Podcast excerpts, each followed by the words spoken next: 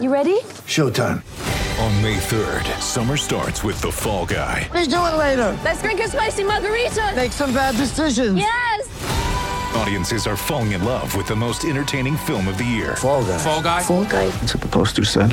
See Ryan Gosling and Emily Blunt in the movie critics say exists to make you happy. Trying to make it out? Nope. Because I don't either. It's not what I'm into right now. What are you into? Talking. Yeah.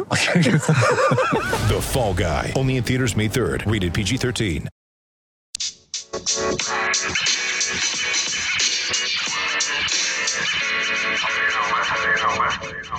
Welcome back to Legends Live, as presented by the National Basketball Retired Players Association, the home of all our NBA and WNBA legends.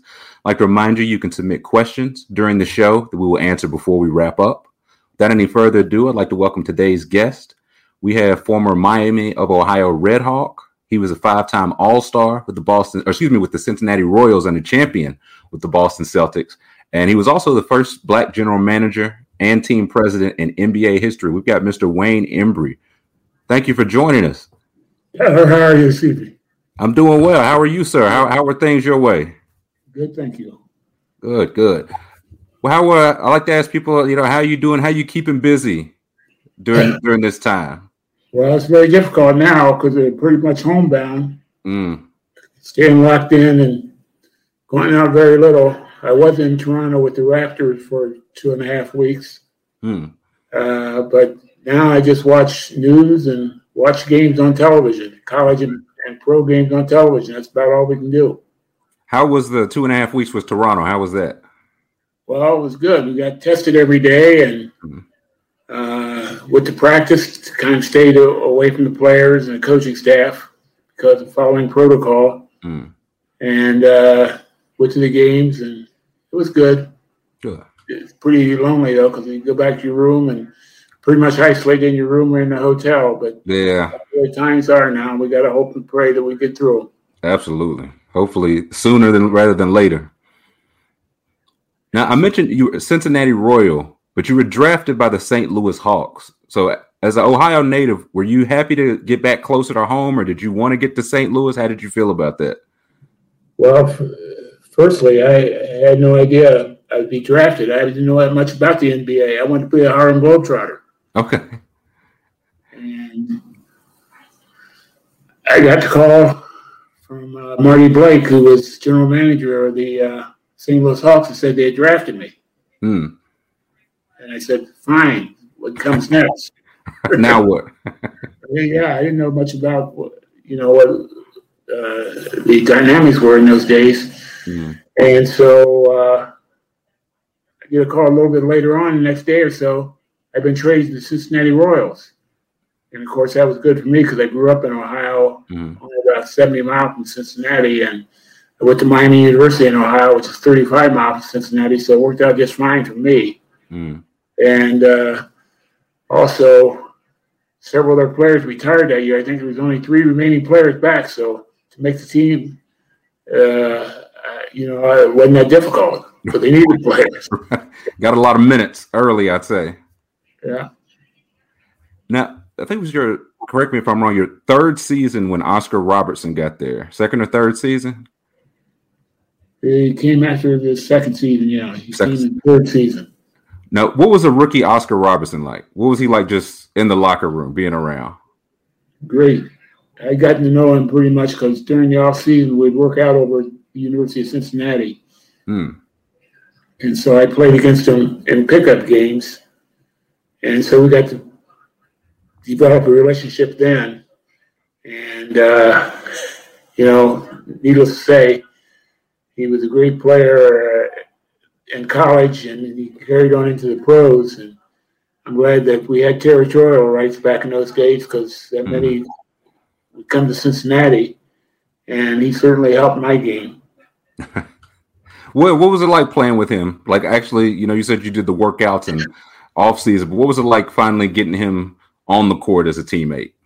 Well, he set the standard, and uh, he uh, encouraged his teammates, and of course, you know, he, the league the league in assists, and uh, and then he gave the ball up quite a bit, and so uh, we developed a pick and roll, and I give him credit for enhancing my career because I'd set a pretty decent pick, and he rolled the basket and he'd kick it off, or do a pick and pop, and he'd get get it to me, and you know I, I just give him a lot of credit for the, my development and becoming the player that I did. Hmm.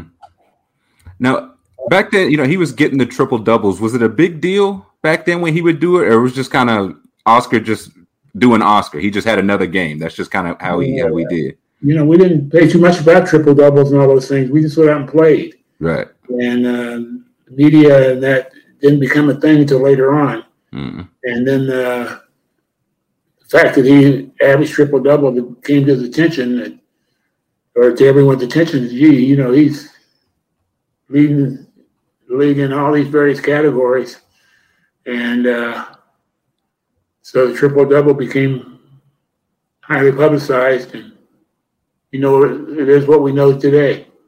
Yeah, it's, very big deal today. Now, your time in Cincinnati. How was Cincinnati as a basketball town? I'm curious. Well, it was okay because they had two college teams, Mm. uh, Cincinnati University, uh, University of Cincinnati, and Xavier University, Mhm. and then the Royals moved from Rochester to Cincinnati, it took a little while getting get traction there. It wasn't much, fan attendance early on, Mm. and uh, we finally got some traction after we started winning. And uh, of course, that's when Oscar came. We started winning on a consistent basis. Just couldn't beat the Celtics. Yeah. But we started uh, getting uh, more fans to come to the games, but uh, it was a tough sell. Yeah. Uh, you played in Cincy, Boston, uh, as well as Milwaukee. Do you have a favorite basketball city of those three? Well, I got to say Boston because we won championship there Okay. as a, as a player. yeah, that'll do it. Yeah. Of course, when I went to Milwaukee, we won uh, when I was in the front office. But Mhm. uh, but you know, it's much more fun doing it as a player. Right. Uh,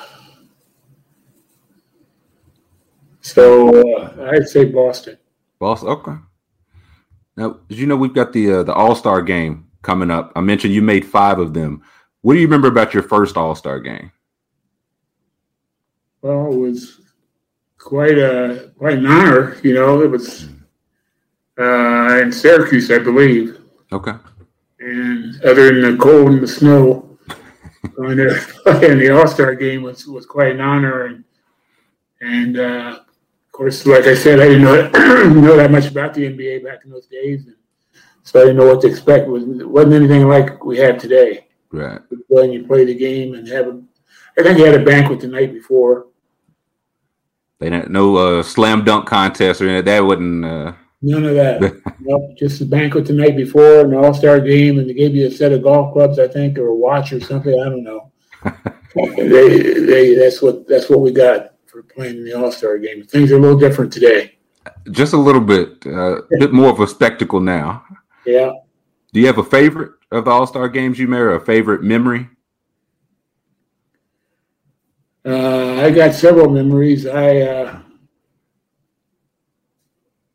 I think it was the All Star game in Boston, of course, when we weren't going to play the game. Hmm. That was that was a significant event that uh, took place. Then we uh, want to be recognized as a union, and as part of that, have a, a pension Right. for the players' pension. And it took two days to get to Boston because of the snow on the East Coast. And we had to fly to Minneapolis on a Sunday evening. Also, game was Tuesday, if I rec- if I recall. so we flew to Minneapolis on uh, Sunday evening because we couldn't go any place on the East Coast. And stayed, spent the night there, and took off the next day. Washington opened up, flew to Washington, and spent the night there on Tuesday, the day of the game. We took a train from Washington to Boston. And we got to Boston, and I think Tommy Heinsohn met us in the lobby of the hotel where we were staying. Said, hurry up, get your bags, get your uh, backpack, come to the game early because we're going to have a meeting before the game. Mhm. And he gave us a little insight as to what it was going to be about.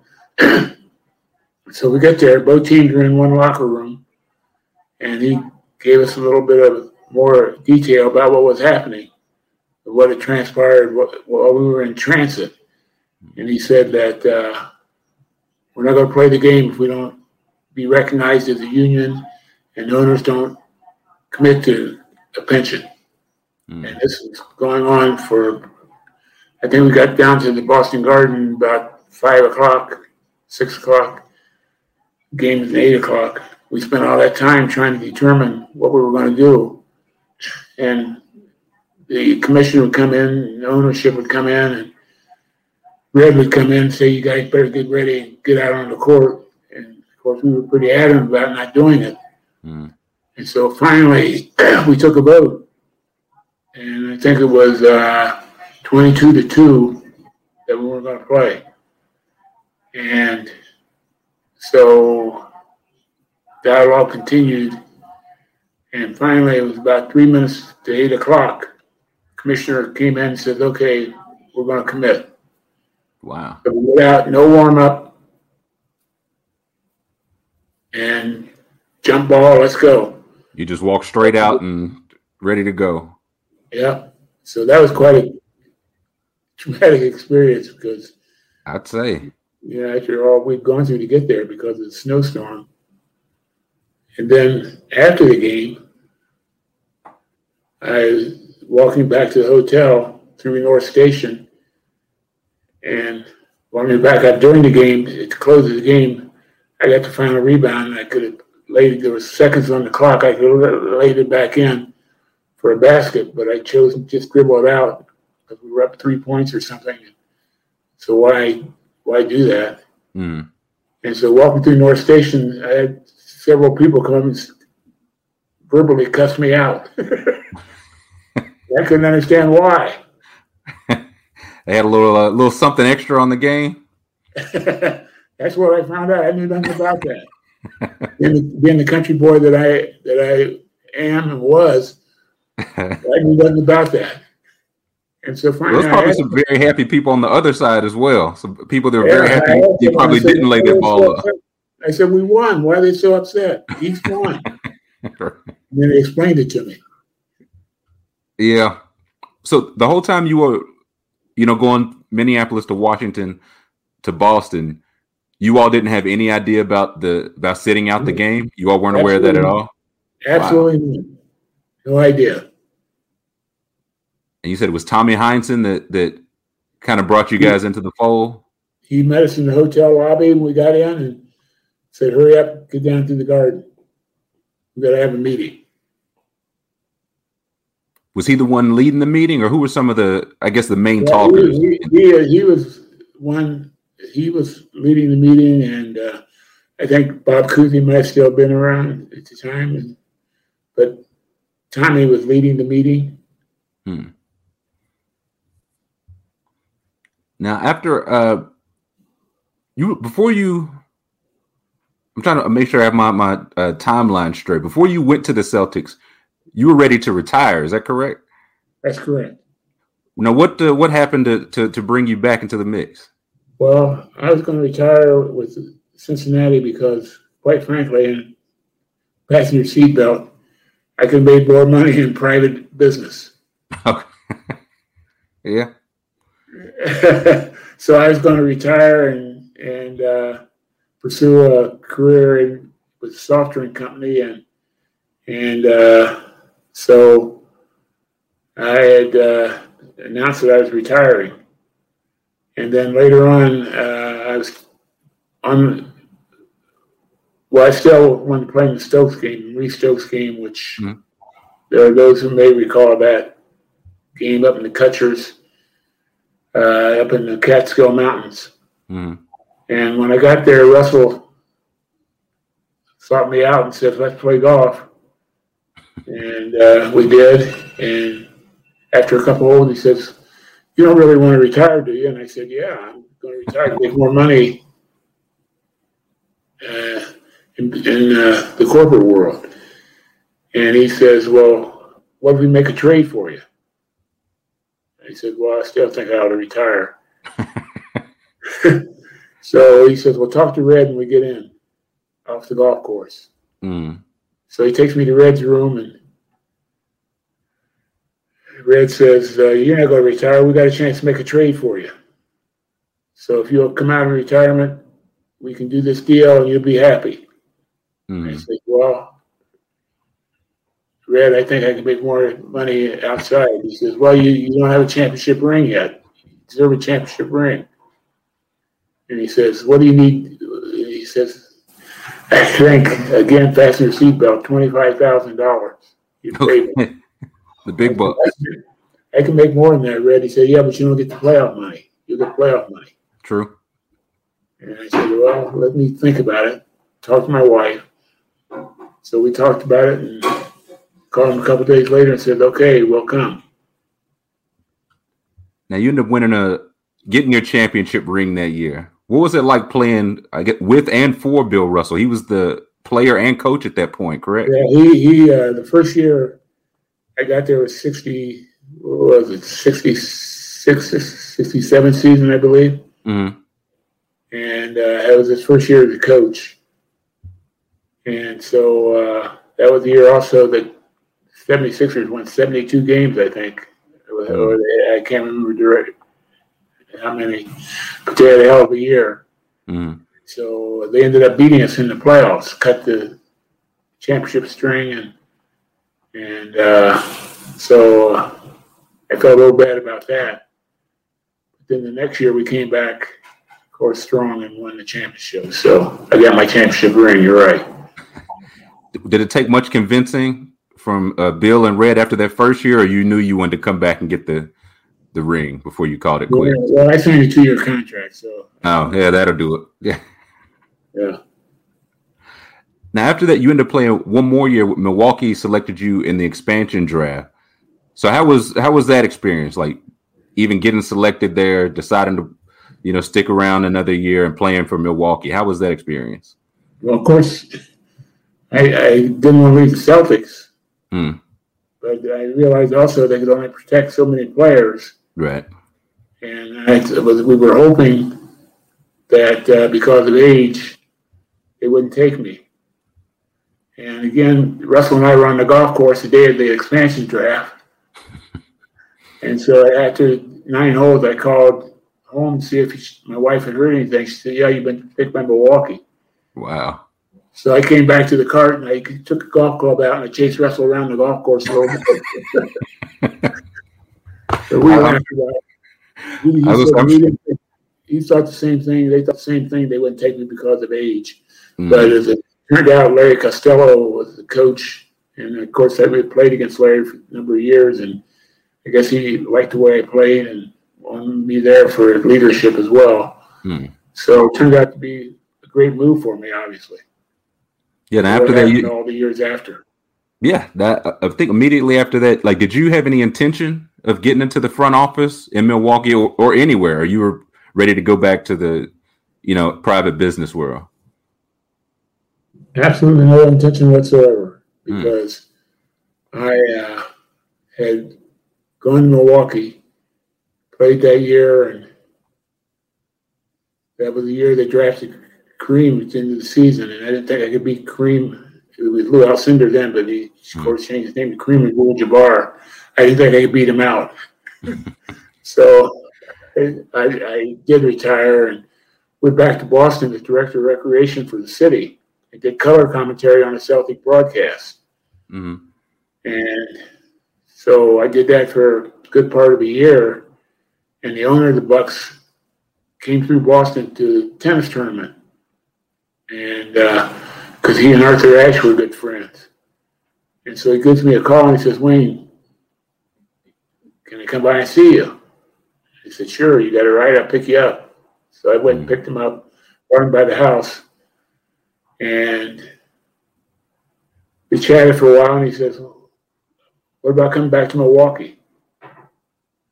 And I says, "No, I don't think so. I think I got things going pretty good here, and uh, uh, I got a chance to get in the McDonald's franchise, and I just don't think I want to leave that."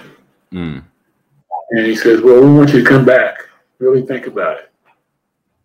And so we talked about it a little further. He says, Come back. I want you to be assistant to the president because of your experience in that.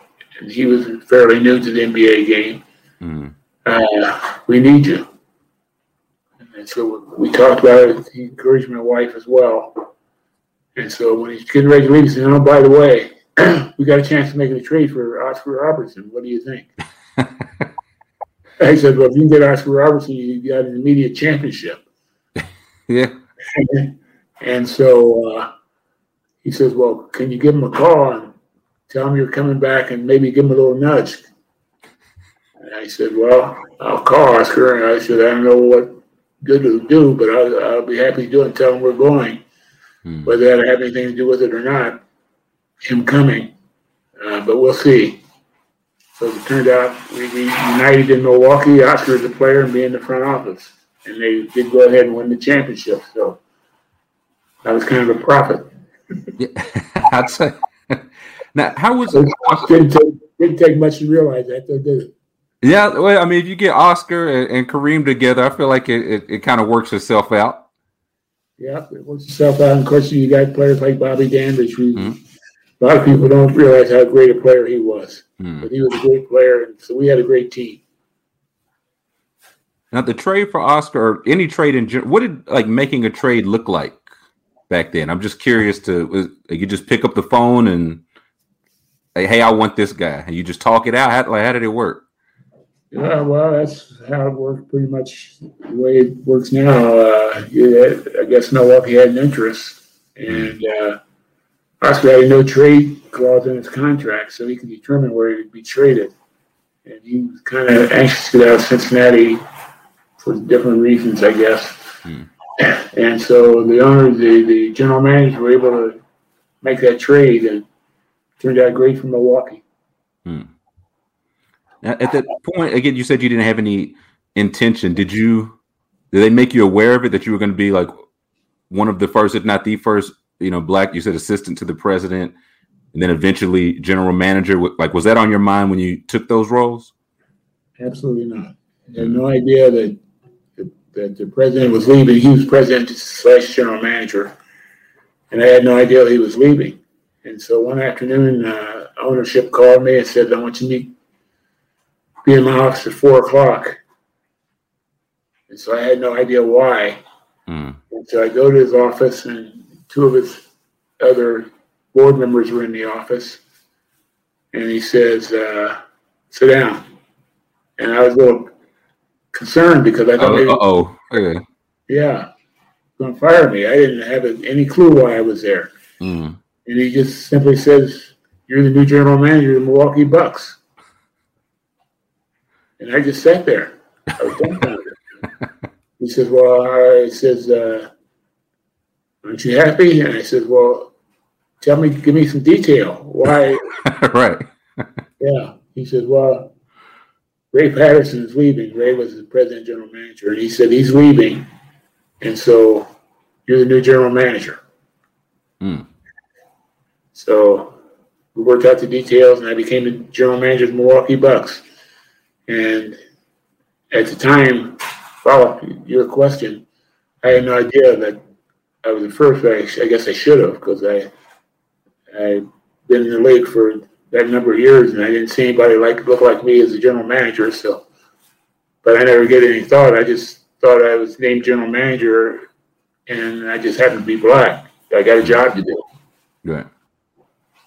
What were some of the, I guess, struggles or challenges you faced in the front office? Either in Milwaukee, you did some time in Cleveland, you helped out in Toronto, but just overall, what were some of your struggles or some things that took some getting used to in the front office? Well, you know, the business of basketball, of course, is very difficult. And you have to really be diligent in what you're doing and use your background experiences. Try to do the best you can. Uh, I uh, realized that early on, I was no longer a player. I had to adopt that philosophy Mm. because uh, I had played with some of the guys that I managed early Right. on you know, because uh, my year in Milwaukee, but also with Oscar all those years, I played with him. Mhm. So now all of a sudden I had to manage them. And uh, I yeah, adopted a philosophy that uh, it's a player's game. I, I knew that from having been a player, Right. but also uh, that you had to, I had to get, gain mutual respect with them. That they had to respect that I no longer am their teammate or running buddy Right. in the front office, and I have a greater responsibility and creating the, and that was to create an environment for them to succeed. And so uh, the challenges of putting together a team, negotiating contracts, all those things were new, uh, new experience for me. So Mhm. uh, I had to learn quickly, and I, of course, uh, forever grateful for the help I got for some of the other general managers in the league that kind of helped me along. Pete Newell at the time, Stu Inman, and Jerry Colangelo and I became very mm-hmm. close, and and so we shared our experiences and ideas, and so it was it wasn't it was it wasn't easy early on. I, I bet not. Now, There are currently eight black general managers. So, what do you think of like the progress that the league has made from the time of you being the first one, and now there are eight? There are more, but still, you could arguably be more. Well, I think uh, the fact that we made we have made tremendous progress, and, and the NBA has been at the forefront of all of that, Hmm. of uh, diversity and, and inclusion, and, and uh, the NBA I think has been at the forefront, and always cognizant, cognizant of the fact that we can do better. Right. And uh, so we have to think along those lines. And of course, I encourage uh, those who have an interest to be diligent and and uh, do whatever they need to do to prepare themselves and never give up. Now you were showing us your uh, book. I don't know if you still have it close with you. The Inside Game. I believe you said you wrote that in the early 2000s. Can you tell us about that? You're talking about maybe doing a sequel, but can you tell us about the first part first? Well, the inside game is pretty much uh, memoir of my life. You know, growing up on a farm in rural Ohio and uh, being the only black student in high school and being one of the few at Miami University and my NBA career being uh, the only black player on the Cincinnati team back in those days and till Oscar came and and uh, so it's pretty much reliving that history. Hmm. And then I talk about years in the front office and the experiences and uh, the good, the bad, and the ugly of all that transpired as a GM. Uh, some which will shock people, but it, it, it happened, and so I think it is. Uh, you know, I've gotten good reviews on it. It's educational as well as uh, social. So Hmm. Now, what uh, what would you like to put or mention in part two? Like in in the nearly 20 years from part one, you said you were thinking about the sequel. What would you like to cover in the second part? well, how the NBA has grown and how it's my what sixty second year or something over sixty years, and hmm kind of pick up from where I left off then and talk about the progress and you know the the game itself, how remarkable it's it's become. Because you know, you go back in the old days, I write which I write in the first book about very few fans early on until you started winning, and nothing like today. I think uh, the All Star game we talked about earlier was the first All Star game was televised. Wow. If, I, my memory serves me correct, correctly, I, I, I think it was the first All Star game that was televised, and that's why it was so important we played the game. Right. And so, but just how the game has grown and how it has become diverse. Obviously, you look at the composition of the teams and and what's happening, and how it's become a global sport. Hmm. And uh, we got six continents, I believe, represented in the NBA. Mhm. And I think it's remarkable how the game has grown, and uh, both on the court and off the court, and front composition in front offices, and and the world of analytics and what all all's transpired there. It's just so much that's happened over the years that Mm. I think I can put together a pretty good book. I, I was gonna say, there's plenty, plenty left for uh for you there to to catch up on. Yeah. Do you still follow the game? You still watching games actively? Well, I am a senior advisor, Hmm. literally senior advisor to, to the Toronto Raptors. Okay. So I'm very still much interested in the game and where we go. Uh, Yeah. Raptors aside, you, you have any favorites or favorite teams you you like to watch, or players you like to keep an eye on? Because you know, I uh, I like watching them all. I like to watch young players grow and develop, and I like the players that play with a lot of grit, like Ty- uh, our own uh, Kyle Lowry, Freddie Mhm. VanVleet, 2 six foot players that really play with a lot of grit and toughness.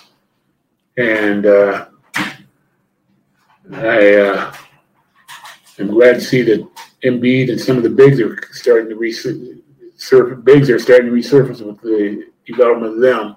Hmm. And uh, but I like to watch all the players, obviously, because that's my job, you know. But uh, of course, LeBron and Kawhi and KD and those guys are always always fun to watch. Steph Curry, I had Steph Curry's dad in Cleveland. Now, are there any players now that remind you of yourself, or Um, I think on that one. okay? You mentioned like the bigs coming back. The three point line debuted after you had retired. So, what do you think of? People are kind of split on it. Like, it's too many threes. Some see it going higher. There's not enough threes. What what do you, what's your read on it? Well, I thought it was good innovation for the game. I think uh, when we did that, I was on the competition committee when we, when we brought the three point shot in, Hmm, and uh, I think what it's done is helped improve outside shooting. right. Uh, but also, there's been more focus on three point shot than than uh, the mid range or even around the basket. And so it's kind of taking the bigs out of the game a little bit. But big, you know, I, I tell people I shot three point shots when when I played because Mhm. Russell would let me shoot inside. So I had to do. So You just to get three points for him. Not yet. they got two points, yeah. but uh, uh, no, I think it's it's good for the game. I- I, just like to see more balance. Right. Hmm. Cool. Got a couple questions. Before we get to those, I'd like to know what's something that you right now would tell yourself at at 18 or 21 years of age. Uh, Well, I tell myself, Mm-hmm. Any piece of advice you would have for yourself uh, for for Wayne Embry at 18 years old or 21 years old? wow. Uh, I just think have a purpose and have a lot of pride in what you do and do it right. Uh, you know, how you perform, how you conduct yourself is very important Hmm. because people are watching. And I think uh, you can be a great representative to the, the sport, but as, as, as also the person in sex, because we're all human beings before we do anything else. Hmm. And uh, so, how we conduct ourselves, present ourselves, can make a difference. Definitely. So I think we've got a couple of viewer questions here that won't keep you too long. First one is what are your thoughts on the Bucks sitting out game five last summer in response to the shooting of Jacob Blake? Well, I think they want to make a statement, and uh, you know we were in a very we were in a very difficult time, and I think uh, players have a right to make a statement and they see fit, and hopefully people listen. Let's see. Our next question we've got. See who who was your favorite draft pick that you chose as an NBA executive? Oh boy, who is my favorite? I don't want to pay favorites. okay, I guess a couple of your favorites.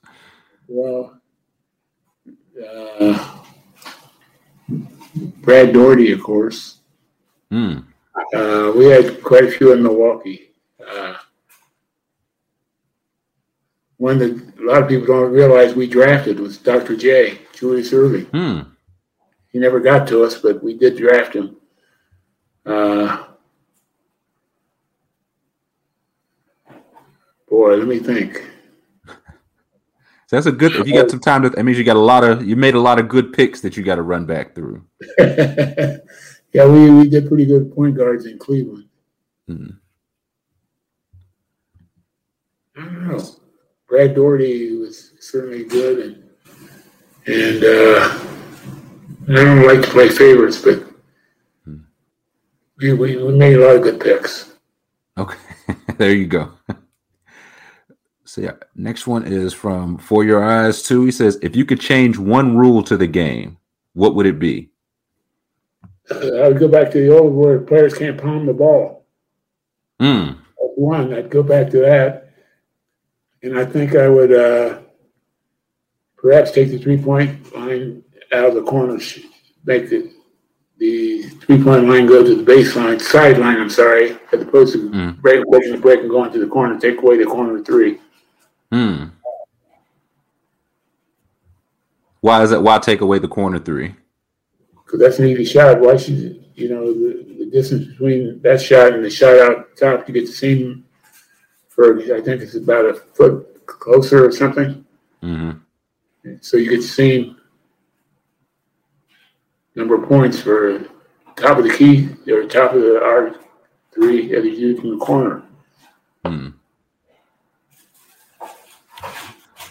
I think that's our last viewer question. We got one last question we ask all our legends. We're getting together our second part of our playlist. What's something that you're listening to now? It can be old, can be something new. If you listen to it around the house, you know, in the background while you're watching games, anything at all. What uh, what do you like to listen to? I like to listen to Motown. Motown, okay, the old school. We're talking about music, right? Yes, sir. Gladys and, and Motown. Okay. Gladys at the All Star game, but she's not gonna be singing "Midnight Train to Georgia" and, and "You're the best thing that ever happened to me." She won't be singing those. Nah. Those are the grapevine, but I like. I'm a Motown era guy, and of Okay. course jazz. I, I still like jazz. Hmm. Who are And some of your favorite jazz musicians? Country and Western too, as a matter of fact. Okay, so you listen to a little bit of everything. I like all music. Yeah. Okay. My mom, growing up, she listened to the Metropolitan Opera on Saturday afternoons and Grand Ole Opry at night. Mm. And so I You got a listened good to, blend. uh, to all that, man. Okay, we'll we'll uh, we'll add a couple songs, get some mix on the on the playlist for you. Mr. Right. Wayne Embry, thank you so much for joining us, sir. Well, it's been enjoyable. Thank you. Of course, we'll talk to you soon. Mm. All right, that'll do it for this week's Legends Live. As you know, we've got new episodes live every Thursday at 5 p.m. Eastern, 4 p.m. Central on the NBA, NBA Alumni's Twitter, Facebook, YouTube, and Twitch page. Like to remind viewers you can watch replays of any episode at legendsofbasketball.com slash legends live. You can catch the audio replay of our conversations by searching for Legends Live wherever you get your podcast. I'd like to give a big thank you to Wayne Embry for joining us, as well as to Bridget and Julio behind the scenes. And we'll see you next Thursday.